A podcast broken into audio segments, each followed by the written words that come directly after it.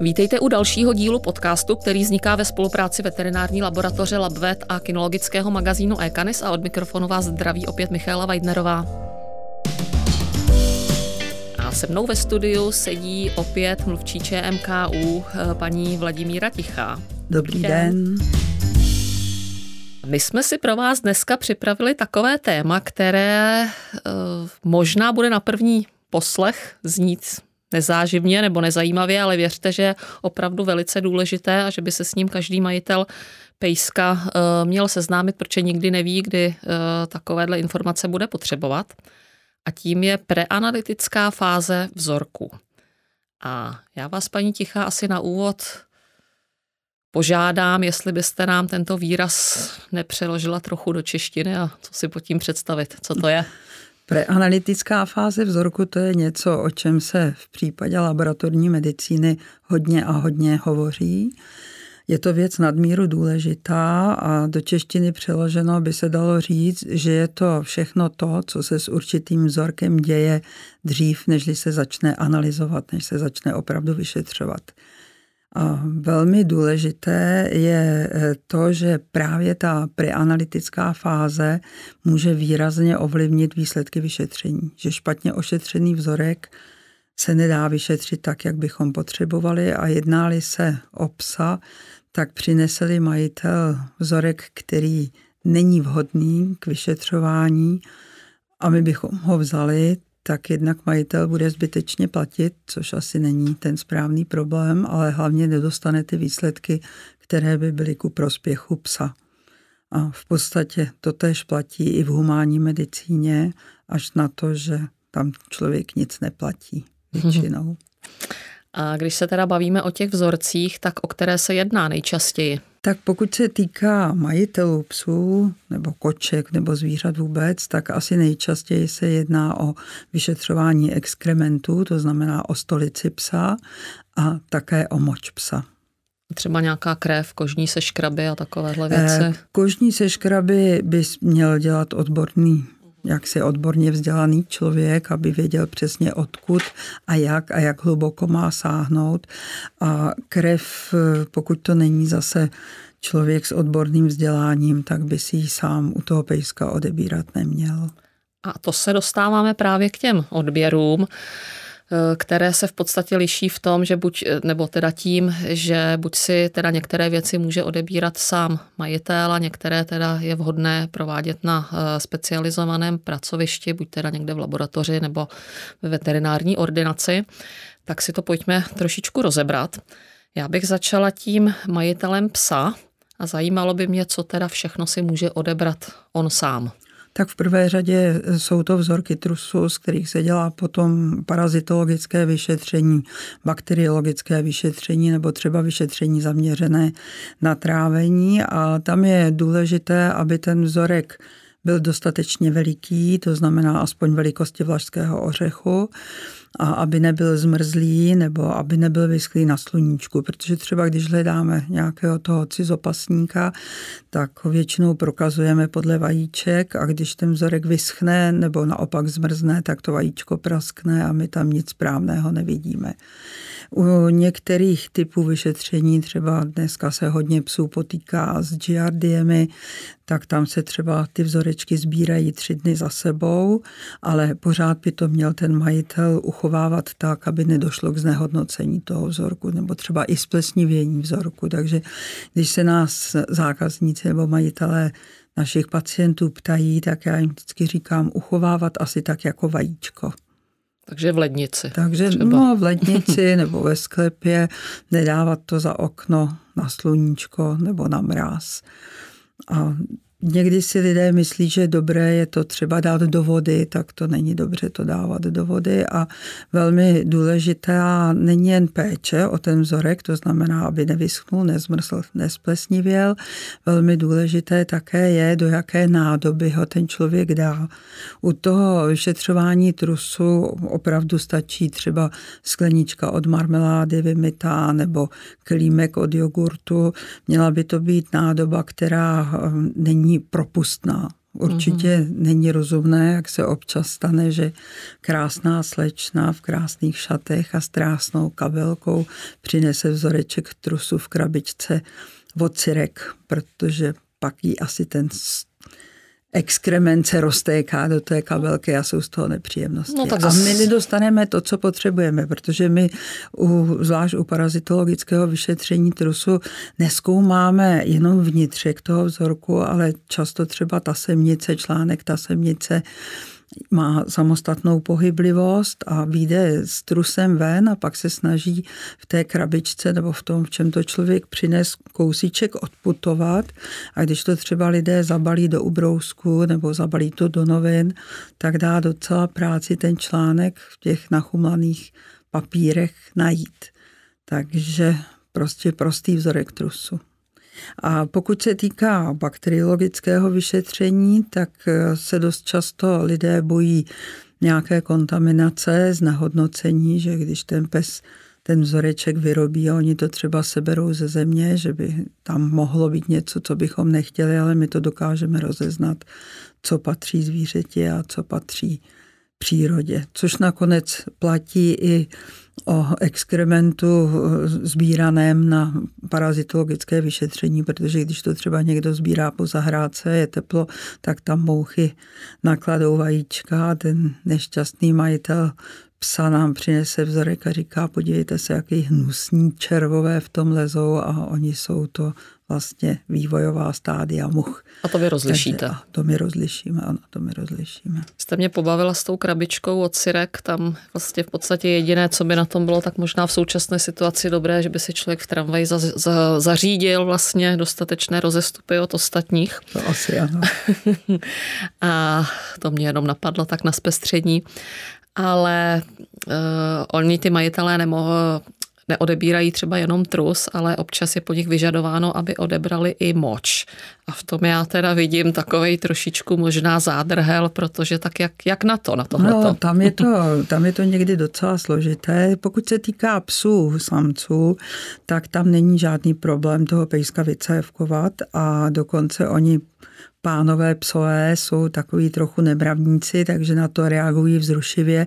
Eh, dost často, zvlášť majitel pán, se bojí, když jeho psa budeme cévkovat, že to pro něj bude velmi nepříjemné pro toho psa a nebývá to tak. Takže pes, chlapeček se dá dobře vycévkovat. U feneček je to složitější, zvlášť i u úplně malých fen, takže tam je určitá šance, že majitel tu moč odchytí a já vždycky doporučuji, aby si vzal nějaký klacík, na ten klacík přivázal obyčejnou sběračku a když ta fenečka přičupne, že chce močit, tak tu sběračku pod ní podstrčí. Kdyby pod ní strkal zrovna nějakou tu mističku nebo něco, tak jak si k té feně sednete, tak ona je nervózní, co to ten pán dělá. Ale když ten pán nad ní stojí a tak pěkně ze zadu jí to tam přišoupne, tak si toho ta fena většinou vůbec nevšimne.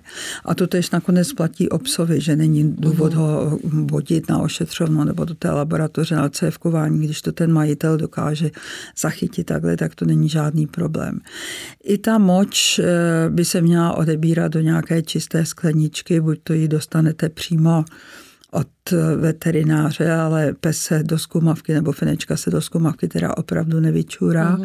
takže je potřebí to napřed zachytit a pak to přelét, předít do té zkumavky, anebo stačí čistě vypláchnutá sklenička, třeba znova říkám od, mar- od marmelády, ale musí být vypláchnutá, jinak budeme říkat, že fena má v moči cukr, protože tam bude od někud odjinuť.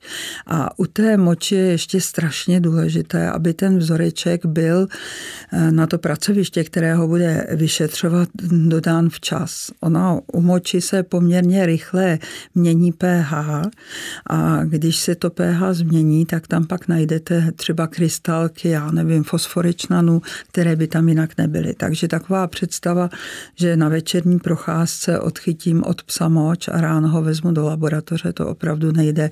Ta moč by v rámci možností neměla být starší dvou hodin.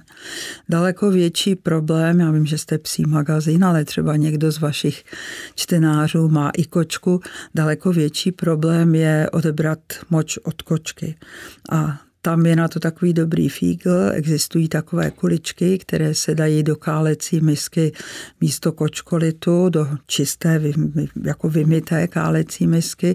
Ty kuličky se dají používat opakovaně a ten kocour nebo kočička se na to vymočí a z toho se to dá slít. Takže to je takový fígl na kočky. Samozřejmě je potom možné odebírat moč tím, že tomu zvířeti zmáčknete močový měchýř a ono se vyčurá, ale eh, myslím si, že to by měl dělat jenom ten, kdo to umí, protože při příliš brutálním zmáčknutí určitě hrozí poranění, pohmoždění. No a pak je, a to už je záležitost vystaveně odborná, takzvaná cystocentéza, to se znamená, že se dlouhou injekční jehlou odebírá moč přímo z močového měchýře. No to bude asi velmi nepříjemné. Ne? Většinou se musí to zvíře dát do sedace a mm-hmm. jako když můžeme, tak se tomu vyhnem. No mě ještě k té moči napadá jedna věc, vy se možná budete smát, ale eh, majitelé třeba ne všichni budou tak šikovní, že to teda zvládnou tím vámi popsaným způsobem tak myslíte si, že by byla třeba i cesta, když to třeba bude štěňátko, že, že u dospělého psa to bude asi problém, když by se ten pes prostě třeba vyčúral někde, já nevím, na betonu, na podlaze, nějakým způsobem to jakoby třeba nasát hadříkem, někam to přeždímat, to asi není tak úplně není nejlepší to, cesta. Není to úplně nejlepší cesta, ale je pravda, já vám zase hodně záleží, jaké vyšetření to má být. Jestli je to klasické chemické, kde teda hledáme bílkoviny, krev a pak se díváme na močový sediment, to znamená na to, co je na dně zkumavky po odstředění, mm-hmm. tak eh, tam poznáme, co je, jak říká kolegyně eh, Ilonka Šmoraj z prostředí a co patří do toho močového měchýře. Ale pokud by to mělo být bakteriologické vyšetření moče, tak tam už je prostě potřeba, aby to bylo odebráno slušně. Mm-hmm. A když jsme teda u těchto dvou odběrů, předpokládám, že asi nic dalšího by si majitel sám bez nějakých patřičných znalostí asi sám odebírat neměl, tak on vám to samozřejmě musí nějakým způsobem do té vaší laboratoře dopravit a předpokládám, že by bylo asi dobré nějakým způsobem ten vzorek vhodně označit, aby vlastně nedošlo k záměně nebo k nějakým komplikacím v tomto ohledu. Záměna vzorku to je jako něco, co straší asi všechny laboratoře. My se snažíme, když nám ten člověk ten vzorek přinese, tak tomu hned dáváme protokolární číslo a zapisujeme to, ale určitě je dobře, když ten majitel vezme třeba nějakou tu lepičku a napíše na ní, co to je za zvíře, jestli je to pes, jestli je to fenečka, jak se jmenuje, jak je to starý třeba i plemeno mm. a svoje jméno, protože pak je to naprosto jasné. Mm. A to, co jste říkala, že ne všechno si ten majitel může odebrat sám, je tam ještě možnost odebrat třeba výtěr z ucha, protože to není zas tak veliký problém, ale je lepší, když si člověk vyzvedne potom v laboratoři nebo u veterináře odběrový materiál, protože jsou na to takové speciální tampony, které se dají do takového speciálního roztoku nebo gelu a ten pomůže uchovat eh, ty zachycené zárodky delší dobu. Takže když je někdo z větší dálky a potřebuje udělat bakteriologické vyšetření třeba z uší, tak mu dáme odběrový materiál a poučíme ho, jakým způsobem by to měl dělat. Složitější je to třeba s parazitologickým vyšetřením kůže, protože tam člověk musí vědět, nestačí prostě to jenom setřít, třeba na demodikózu nebo na prašivinu mm. psí, musíte škrábnout hlouběji a ne, že by to ten majitel asi nedokázal, ale ono se mu nechce škrabat svého psa tak, aby se objevily třeba kapičky krve. Mm. Takže to je lepší, když se to udělá v laboratoři. Ono potom ještě teďka mě napadá třeba stěry z bukální sliznice, kdy se dělá to, vím, že samozřejmě pak tam není ověřená ta identita veterinářem, ano, ale to pokud je, asi... je to na vyšetření zaměřené na na geneticky podmíněné choroby nebo třeba na DNA, tak je lepší, když to dělá veterinář, protože ověří číslo čipu, takže je tam doklad. Většina třeba chovatelských klubů nebo některé chovatelské kluby, třeba chovatelský klub staffordshireských bulteriérů, ten má celou řadu onemocnění nebo vyšetření na tato onemocnění jako podmínku pro zařazení do chovu. A protože chtějí mít jistotu, že se jedná opravdu o toho určitého psa, tak mají vybraná i veterinární pracoviště, kam ty lidé chodí a chodí taky k nám. A my potom zajišťujeme i převoz toho vzorku do týlie, genomy, laboklinu, mm-hmm. prostě do té do Synlabu, do laboratoře, eh, která ta genetická vyšetření dělá, to LabVet nedělá. Mm-hmm. A my jsme se tím teda pomalinku dostali k odběrům na specializovaném pracovišti, kterým jste teda také vy jako LabVet. A my jsme tady vlastně většinu těch vyšetření nebo k těch odběrů těch vzorků jsme tady zmínili, že ať je to krev, nějaký stěry z těch sliznic, kožní seškraby a podobně. Eh, je třeba se předem nějakým způsobem eh, jakoby na to nějakým způsobem připravit, ten majitel toho psa třeba. Známe to přeci i od nás, že když jdete na krev, jdete na lačno. Takže když mm-hmm. někdo volá, že má přijít na krev, říkáme, pít může kolik chce, na žrát, naposledy do 6 hodin do večera před odběrem. Protože když vám přijde nažrané zvíře, tak to může právě zkreslit celou řadu výsledků třeba z bio, biochemických vyšetření, takže proto se takto majitelé psů je třeba je upozornit. Uh-huh, uh-huh a e, dělají se třeba některá tato vyšetření nebo spíš odběry třeba v anestezi, v částečný, v celkový, nebo to není třeba? Mm, já nevím, možná je, záleží na tom, co se odebírá. Když se třeba dělá nějaká bronchoskopie, tak to se dělá na veterinárních klinikách a tam se pak ten pejsek do sedace dává.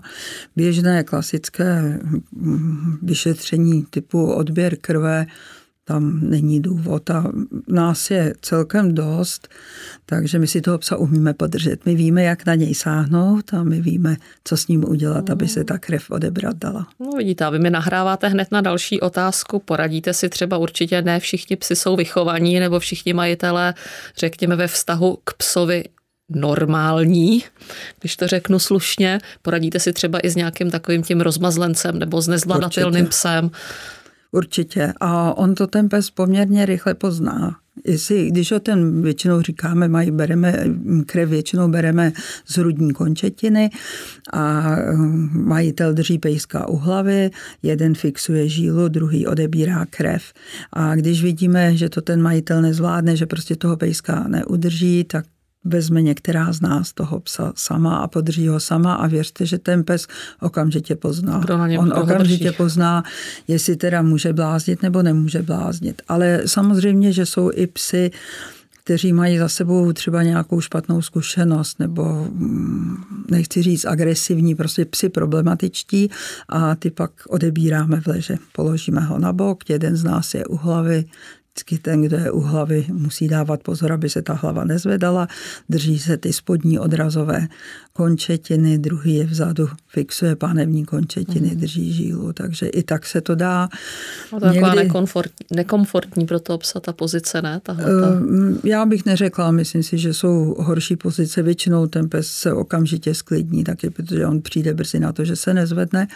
No a když je nějaký pes hodně problematický, tak nepoužíváme košík, já nemám ráda takové ty košíky, co prostě jsou připraveny a vystřídá se pod nimi 10 psů a ne 100 psů. Jo, takže máme tkaloun, já nevím, obvaz spíš a zavážeme mordu. Ona taky ta zavázaná morda mm, je bezpečnější z hlediska toho, jestli ten pes kousne nebo nekousne, protože kovovým košíkem vám vyrazí zuby a mm-hmm. skrz kožený košík kousne, takže, se, takže vážeme mordu. A ono možná je třeba je to trošičku jakoby o těch, o těch majitelích, ne? Protože když ten pes je takový jako samý ťuťu, ňuňu, ono možná i se tak jako vyplatí třeba trošku na něj zvednout hlas, mír, trochu mu zavelet se snažit, jo? že se vlastně jakoby nic neděje, že když se tam rozkládá ten majitel, mm. tak ten pes jako jak má reagovat vlastně jinak. No je to, je to někdy je to jako opravdu složité. Já pamatuju jednu slečnu, která přišla s tříměsíčním štěnětem tibetské dogy na prosté očkování a my jsme jí říkali, přidržte ho u hlavičky, ať sebou jako nehází a ona řekla, já ho ale nebudu omezovat. To je svobodný tvor a já chci, aby vyrostl normálně. Ve dvou letech ho dávala pryč, protože mohl sežrat jí i celou rodinu, takže i tací majitelé psů jsou.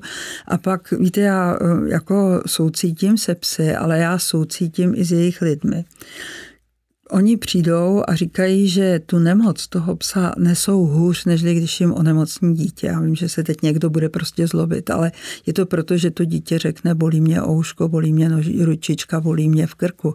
Ten pes vám neřekne nic a teď ty lidi na něm vidí, že prostě není v pohodě, že se tam něco děje, bojí se o něj, tak ten majitel už přichází do té ordinace a je hrozně nervózní. Takže a ten pes to samozřejmě na sebe jaksi vztahuje. Takže ta nervozita tam je. A pak vám funguje ještě něco, co já znám i z výstavního kruhu, nejenom z ordinace, že když přijde první problematický pacient, a teď tam třeba s tím psem nějak bojujete a, a někdy bojujete i s těmi lidmi, tak to zanese na ten den takovou atmosféru, že prostě celá řada jinak hodných psů najednou se chová s tak tak jako jinak, než by mm-hmm. člověk čekal. A to já znám i z výstavního kruhu. Přijde vám první pes, dáte prvnímu psovi špatnou známku, první vystavovatel vám vynadá a najednou je v kruhu atmosféra, že máte pocit, že tam bude problém celý den. Takže s tímhle tím vším ale člověk musí počítat a my jsme profesionálové. Takže my musíme umět toho psa podržet a my ho musíme umět třeba i přimáčknout. Tím nechci říct, že bych někdy v ordinaci uhodila psa, to teda určitě ne ale že ho dokážu zmáčknout, toho teda zmáčknout dokážu. No. No, tak to, to se nedá nic dělat. To. to souvisí ale s naším povoláním. Mm-hmm. Můj první šéf, pan doktor Štácha, což byl veterinář, který dělal na veterinární ošetřovně v Košířích, ten vždycky říkal, že když na střední nebo vysokou veterinu jde někdo s tím, že má moc rád zvířátka, takže je na zvážení, jestli ho náhodou neposlat domů, protože ten, kdo tam jde, musí počítat s tím, že těm zvířatům bude prostě být v dobrém, ale bude jim ubližovat. To samozřejmě, to samozřejmě souhlasím. A teďka ještě, když se bavíme o tom odebírání vlastně u vás, tak ono je to v podstatě tak jako trošičku jakoby jako u lékaře. A uh, určitě je známo, že spousta lidí, když přijdou ke svému humánnímu lékaři, že prostě mají problém s tím, že já nevím, jim bude někdo odebírat krev, že nemůžou vidět krev, že já nevím, nemůžou vidět cokoliv jiného. Stalo se vám třeba někdy uh, v té vaší dlouholetý praxi, určitě vytáhnete něco z rukávu, kdy třeba vám u nějakého toho odběru i třeba banálního skolaboval ten majitel. Prostě. Ano. Stávalo se to a, a byl to třeba řezník. Jo. Řezník. Člověk jako profesi čekal, čekal no. že to bude něco jiného. A pak víte, my jak děláme různá vyšetření a zvlášť, když jsme ta vyšetření zaváděli do praxe, tak let, kdy potřebujete nějaké vzorky, na kterých byste si ty vyšetření zkoušeli. A my jsme si takhle odebírali navzájem a měli jsme šéfa, pana doktora Vokouna, chlap jako hora, metr 90, úžasný člověk, úžasný odborník, ale když jsme ho odebírali, on nám tamam dlal. Takže se může stát leco. Co s ním pak, že jo? Co s ním, no. Ale stane se, že se lidem dělá špatně, stane se, že majitel říká, já nemůžu vidět krev, tak jsme od toho, aby jsme mu řekli, tak se posaďte. Neraději posíláme majitele pryč z ordinace, jo. Ale ta naše ordinace je tak veliká, že když si majitel sedne tam do hned do kouta, tak prostě tu krev nevidí a nemá pocit, že bychom prostě s tím psem dělali něco jako příšerného, ale že se lidi bojí, prostě bojí se, mají toho psa rádi, mají tu kočku rádi, mají to morče rádi. Jo. U morčat je vůbec problém, protože tam dost často bývá mm, prašivina, kterou si přinesou s nějakou podestýlkou třeba mm. a tam, když se dělá seškrab, tak to morče dostane úplně jako křečovitý záchvat, to na ty lidi působí hrozně. Že jo. Takže je to prostě pochopitelné, tohle je všechno pochopitelné. Mě to právě napadlo, jako že se taky zeptám, jestli vlastně občas je lepší to toho majitele vykázat vlastně na chodbu, protože třeba já nevím, v psích salonech tam to dělají hodně často. Já ten pes na to není. On ten pes se v přítomnosti majitele eh, je jako sebevědomější a více brání. A ono něco jiného je hodinu, dvě hodiny upravovat psa, který vyvádí a tam pak asi je na mhm. místě, uh-huh. když ten majitel jde ven a něco jiného dělat třeba ten odběr kroje nebo něco takového, takže my radši ty lidi ven neposíláme, protože se chápeme, že chtějí u toho psa být. Fajn. A vraťme se teda teďka zpátky k těm odběrům eh, toho vzorku. Určitě tam existují nějaké faktory, které vlastně kvalitu toho odebíraného materiálu nějakým způsobem ovlivňují. Abych to možná rozčlenila zase do takových jakoby tří období nebo pasáží, nebo jak to říct. Eh, určitě je důležité to období před tím samotným odběrem. Vy už jste tady zmiňovala, že teda je vhodné jako zejména na tu krev chodit jakoby nalačno, předpokládám, že tím, tím pádem asi spíš jakoby ráno, ale jestli je třeba možný, že ten vzorek může ovlivňovat vlastně nějaké další faktory, jako třeba nějaký stres nebo nějaká třeba fyzická zátěž, nebo zase nějaký takový, jako já nevím, fenka bude hárat, nebo bude, já nevím, třeba březí, nebo jestli to vůbec třeba ovlivňuje i třeba pohlaví nebo stáří toho jedince? Ehm, staráme se vždycky o něco, čemu se odborně říká anamnéza. To jsou všechny údaje, které se hmm. k tomu vyšetřovanému zvířeti vztahují. A to znamená třeba Posledně jsme na, tady nakonec o tom mluvili, že když budu dělat růstový test, tak potřebuju vědět, jak je to zvíře staré, protože jiná hodnota vápníku a fosforu bude u malého štěněte, jiná u dospělého psa. Existuje celá řada léků, které ovlivňují výsledky vyšetření. Třeba když pes bude dlouhodobě brát kortikoidy a my mu budeme odebírat krev se mhm. zaměřením na jaterní testy, tak tam mohou být vyšší hodnoty, které nejsou způsobeny při přímo onemocněním jater, ale právě tím dlouhodobým užíváním kortikoidů, tak tohle to jsou všechno věci, na které se lidí ptáme. Ale už se nám taky stalo, že nám jedna paní řekla, co je nám do toho, ale to je právě kvůli tomu, abychom mohli ten vzorek, hlavně ty výsledky správně reprodukovat. Jo? Tak proto se na takovéto věci vždycky by měl ten, kdo ten vzorek přebírá, ptát. Je tam třeba, když teda vemu ten, ten, ten vlastní odběr, tak uh, hraje tam roli nějaký faktor, třeba nevím, jakou má ten pes srst, jakou, jakou má délku třeba jakoby srsti, nebo jak, nějaká třeba poloha, že třeba krev na to a to se odebírá, vy jste zmiňovala přední končetinu, nebo jestli třeba, když tam není, já nevím, hmatná žíla, jestli prostě můžete jít jakoby, jakoby někam jinam, jo, na, no, nějaké jiné místo. To je když eh, na té hrudní končetině tu žílu nenajdu, nenahmatám, tak můžu jít samozřejmě do, na pánevní končetinu, tam se dřív většinou odebírala krev jenom na pánevní končetině, teda tím mluvím o dobách před 40-50 mm. lety. No a pokud se týká srsti, tak eh, na většině pracovišť eh, to místo, odkud chtějí odebírat krev, oholí nebo ostříhají. Eh, my zastáváme dlouhou dobu názor, že když dobře dezinfikuji proti srsti, takže nemusím holit, nemusím stříhat, což je asi výhodné pro majitele Výstav. výstavních psů. Hm, zase něco jiného to potom bude na ošetřovně u těžce nemocného psa, kterému zavádějí kanilu, tam to asi opravdu ostříhat nebo oholit musí. No a pak poslední v podstatě takový ten faktor, my už jsme tady o tom hodně hovořili, o tom čase vlastně mezi odběrem toho vzorku a tou samotnou, tou samotnou analýzou, ale myslím si, že jsme nezmínili ještě třeba, nevím, transport k vám do té laboratoře, jestli vy třeba u té moči říkáte dvě hodiny, to tak to si vůbec třeba já nedovedu představit, že bych vůbec mohla stihnout, nebo jak teda ze své veteriny, tak teda od nás domů, jakoby, jakoby k vám, tak jestli třeba na to existují nějací specializovaní kurýři, nebo jestli teda to vyřeší ano, ta veterina jako, za mě. Ano, ne, my máme, my máme eh, smlouvu, dohodu eh, s kurírní službou, která ten vzorek přijede nebo která ty vzorky sváží od veterinářů. Třeba týlie genomy, ty mají vlastní uh-huh. kurýry. Takže um, tohle to se jako zařídit dá a někdy um, musí člověk počítat s tím, že um, třeba si necháte odebrat krev u svého veterináře nebo koně, když nám posílají, tak samozřejmě koně nám jako do tržnice asi nepřivedou.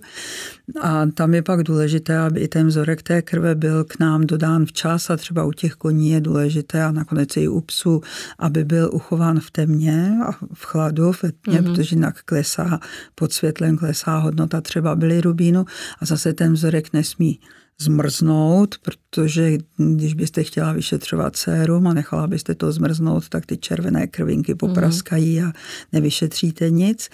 A na některá vyšetření, třeba na hladinu krevního cukru, je nejlepší, když je ten vzorek, když je tam rychle separované sérum nebo plazma od těch červených krvinek, protože ty červené krvinky jsou můry a tu glykémii nebo ten cukr tam požírají, vlastně spotřebují a když nám někdo přinese třeba v dva dny starý vzorek krve a chtěl by tam glykemii, tak ta glykemie bude strašně nízká, nebude to pravdivé vyšetření a to je právě jako docela veliký problém tady tohleto. A samozřejmě u té krve tam ještě může snadno dolít k znehodnocení toho vzorku takzvanou hemolízou.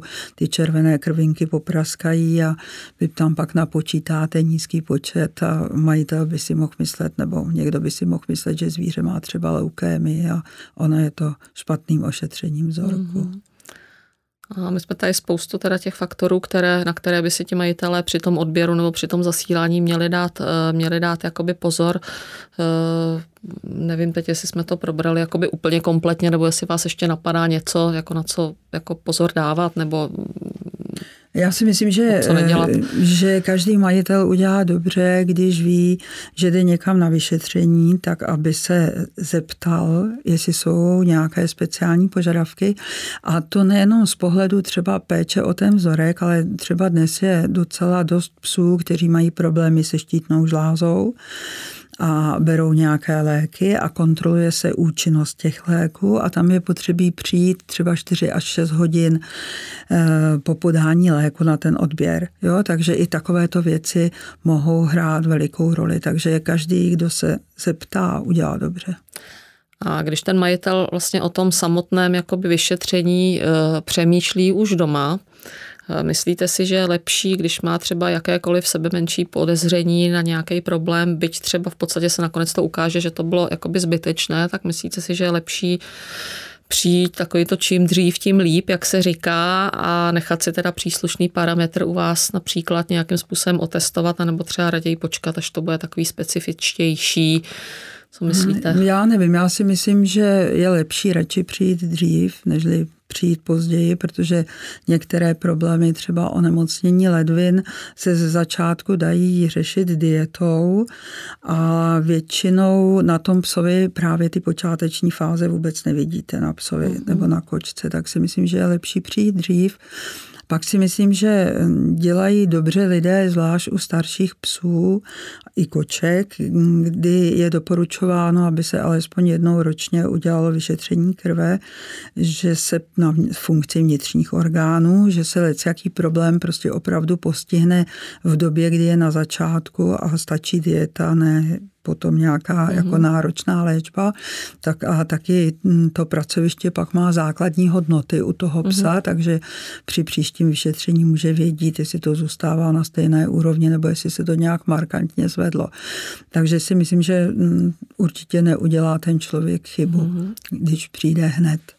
A když jste teda zmínila ty veterány, tak tam se dá říct nějaký, jako zhruba nějaká věková hranice, kde je vhodné ten takzvaný možná geriatrický profil hmm. v podstatě tomu pejskovi nechat udělat? No, doporučuje se tak od takových 8-9 let.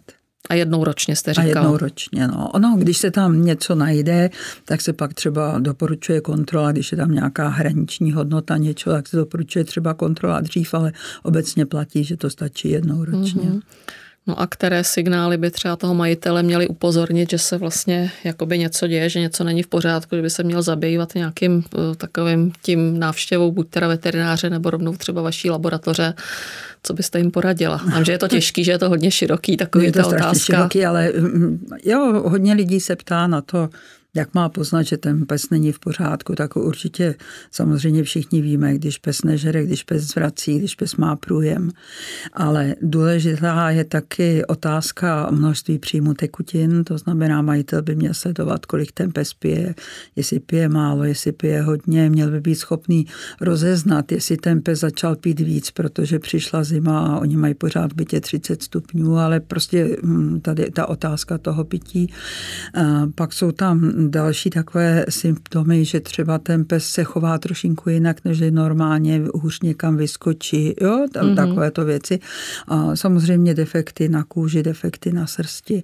A když mluvím ještě o takovýchto věcech, tak velmi důležitá informace pro vyšetřování třeba o problému okolo kůže a nakonec i třeba hm, nějakých těch vnitřních orgánů je otázka toho, jestli to zvíře je nebo není vykastrované. Tam jsou taky zajímavé informace potom, protože někdy ten člověk si stěžuje, že má těžfenu velkého plemene a žena se počurává, teď se hledá, co má v moči a krev, jak fungují ledviny a pořád se na nic nemůže přijít a pak padne otázka, není vykastrovaná, je vykastrovaná, no, takže prostě chybí estrogeny, tak se fena počurává. No, tak, tak to hmm. takže ne inkontinence, protože o tom se taky hovoří, že no, v podstatě no, v souvislosti, no. s, kas, souvislosti ano, s kastrací. Ano. Mm-hmm. Tak já myslím, že jsme to probrali, bych Ale... řekla hodně podrobně. Já bych měla ještě jedno velké přání. Jo. Jestli, mo, jestli, Samozřejmě. Teda, jestli teda mohu mít, eh, nesouvisí to tentokrát s odběrem vzorků a nesouvisí to ani s labvetem. První víkend v červnu eh, byla po osmi měsících první výstava. V Brně, v pátek národní, sobota, neděle mezinárodní. Přesto, že furt všichni říkáme, píšeme, prosíme, Máme to i ve výstavních řádech. Dávejte pozor na psy, nenechávejte je v autě. Uhynul tam francouzský buldoček. Takže jestli se můžu touto formou obrátit na lidi, dávejte pozor, nedělejte to, nenechávejte psy zavřené v autě. Někdo teď bude říkat, to bylo proto, že to byla výstava psů. Ano, já jsem tam byli kruhy venku, eh, kenelky zakrytý černýma dekama v kenelce, fletkou ty retriever. Já jsem té dámě říkala, odstěhujte ho do stínu. Ona mi řekla, co je vám do toho. Já si říká, mě nic, ale včera tu uhynul francouzský buldoček, odstěhovala ho. My jsme jeli domů a stavovali jsme se u McDonalda, bylo strašný horko, tak jsme si dali zmrzlinu. Rodina mlsá vevnitř McDonaldu a pes je zavřený v autě. A nebyla to výstava, to byl voříšek. Před McDonaldem stojí holčička, má na vodítku Golden Retriever štěně, to mohlo být tak tři, čtyři měsíce, sluníčko pařilo, holčička stojí a kouká. Jo. My jsme jí říkali, běž do stínu a proč? Jo. Že jí to ty rodiče neřeknou. Takže velká prozba na všechny majitele, držitele, pečovatele, psů, zvířat, ale taky malých dětí. Je horko počítejte s tím, že může být strašně velký problém. Já s, tím, já s tím souhlasím, sice jsme to uzavřeli trošičku jakoby smutně, ale samozřejmě jako to je téma, které je, opakuje se každoročně. Bylo by fajn, kdyby se ti lidé dali opravdu říct a jako používali občas ten zdravý selský rozum jako v podstatě u všeho ostatního. Já vám moc krát děkuji, paní Tichá, eh, za váš čas, za přínosné informace a zase se budu těšit brzo. Naschledanou, mějte se hezky. Já děkuji Naschle... za pozvání a naschledanou. Naschledanou.